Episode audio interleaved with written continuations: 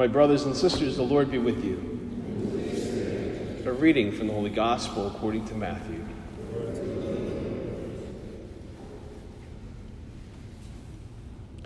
When Jesus was born in Bethlehem of Judea in the days of King Herod, behold, Magi from the east arrived in Jerusalem, saying, Where is the newborn King of the Jews? We saw his star at its rising and have come to do him homage. When King Herod heard this, he was greatly troubled, and all Jerusalem with him. Assembling all the chief priests and the scribes of the people, he inquired of them where the Christ was to be born. They said to him, In Bethlehem of Judea, for thus it has been written through the prophet, And you, Bethlehem, land of Judah, are by no means least among the rulers of Judah, since from you shall come a ruler who is to shepherd my people, Israel. Then Herod called the Magi secretly and ascertained from them the time of the star's appearance. He sent them to Bethlehem and said, Go and search diligently for the child.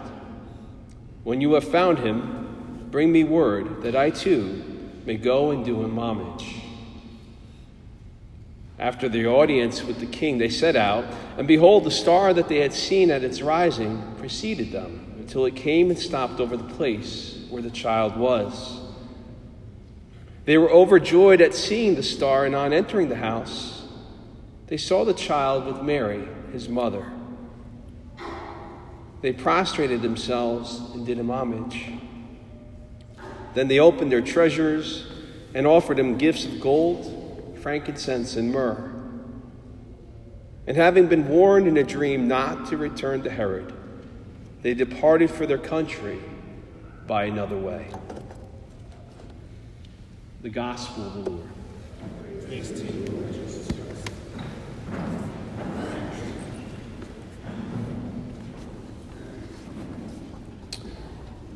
A couple weeks ago, I was rushing around the, the Newman Center trying to cram a couple more things into an hour than probably I should have. I had to run to the bank, I had to swing by the pharmacy, I needed to fill up my gas tank, maybe go to Dunkin' Donuts, grab a cup of coffee, and then be back for an appointment all within an hour. And it all sounded like a great plan. Grab my phone, grab my wallet, and my keys. Where are my keys?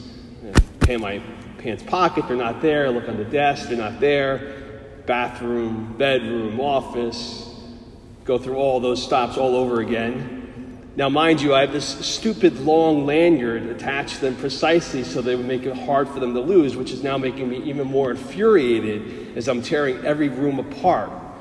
I'm retracing every possible step. I'm emptying garbage cans. I'm getting more and more frazzled at each moment as this jam packed hour of tours is getting shortened now by 25 minutes.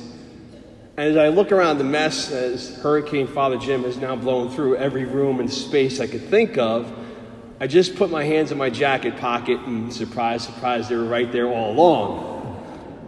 And my father's words of exasperation from my teenage years came to mind in this moment of ridiculousness, saying, You would lose your head if it wasn't screwed on to you.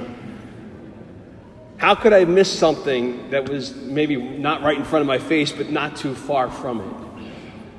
I'm sure I'm not the only one who's had this experience, of searching for something that we know has got to be somewhere close, and feeling somewhat foolish when we find it in a very ordinary, routine space. And in a sense, that's kind of what this Feast of the Epiphany that we celebrate today is about. I think on every level, people are looking for God, searching for Him, longing for Him. And that's not just something that's limited to those of us who make it to Mass every Sunday. It's a, it's a human desire. People are naturally curious and wondering about all the, the big questions to life. Why are we here? How are we here? What comes next? Where are we all going? And in various ways, they try to figure those things out. And yet, more and more people don't know God, let alone how to find Him. And if you couple that with here we are at the start of a, another calendar year, and there's always at the start of a new year that, that general sense of looking for something outside of ourselves, outside of our, our ordinary experience that's going to transform our lives into something new and different and great. The latest shaman promising inner peace. The new relationship site that's going to promise happiness. Even different spiritual guides or leaders offering us a path to, to connecting with a higher power that's going to reshape our modes of thinking and our living. Even some of us who come here every Sunday might find ourselves tempted to join the many who don't and turn to someplace new or, or different in order to find Him. And hearing that gospel, we might even be a little bit jealous of the Magi, these mysterious men from afar who are seemingly drawn by this spectacular light in the desert sky. Yet, before we get lost in the, the Hollywood cinematic version we might have in our head of the Epiphany, think about where that star leads them to. Not some miraculous supernatural sight like the parting the Red Sea or a burning bush or something. We hear it leads them to this poor, simple couple, Mary and Joseph with their son, the Son of God, Emmanuel, Jesus. But basically, these humble people, these holy people who were open to the Lord, who said yes to Him, and that that's where God chooses to enter into humanity here in an ordinary, routine place as we could ever imagine. Jesus becomes one of us by becoming one with us.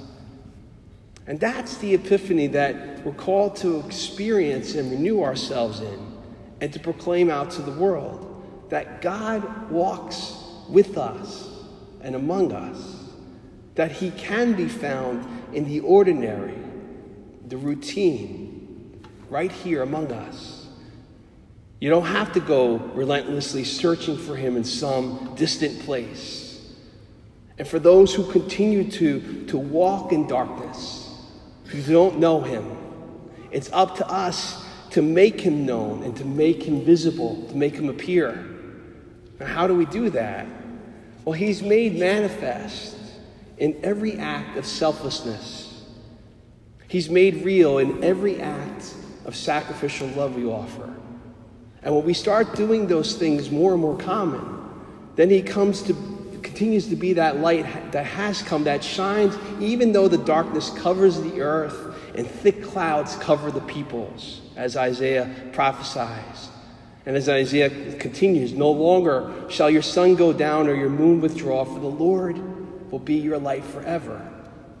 The Lord will be our light forever. Pope Francis, when he visited the United States a, few years ago, was reflecting on the words of Isaiah the prophet when he celebrated Mass in New York City. And it was a very memorable homily, and it was very beautifully expressed when he said, One special quality of God's people is their ability to see and to contemplate, even in moments of darkness, the light which Christ brings. God's faithful people can see and discern and contemplate his, his living presence in the midst of life, in the midst of the city. Together with the prophet Isaiah, we can say the people who walk, breathe, and live in the midst of smog have seen a great light, have experienced a breath of fresh air knowing that Jesus still walks our streets, that He's a part of the lives of His people, that He's involved with us in one vast history of salvation, and that fills us with hope. A hope which liberates us from the forces that push us to isolation and a lack of concern for the lives of others and for the life of our city. A hope which frees us from empty connections, from abstract analysis or sensationalist routines. A hope which is unafraid of involvement and acts as a leaven whenever we happen to live and work. A hope which makes us see, even in the midst of smog, the presence of God as He continues to walk the streets of our city because God is in the city. These wise men, these magi, had to traverse afar, as the Christmas carol We Three Kings puts it, following this supernatural light to find Jesus.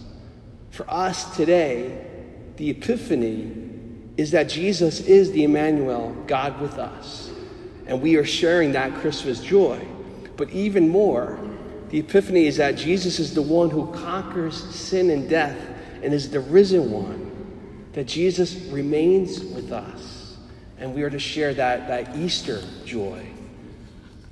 The people who walked in darkness have seen a great light. And we as Christians are witnesses to this.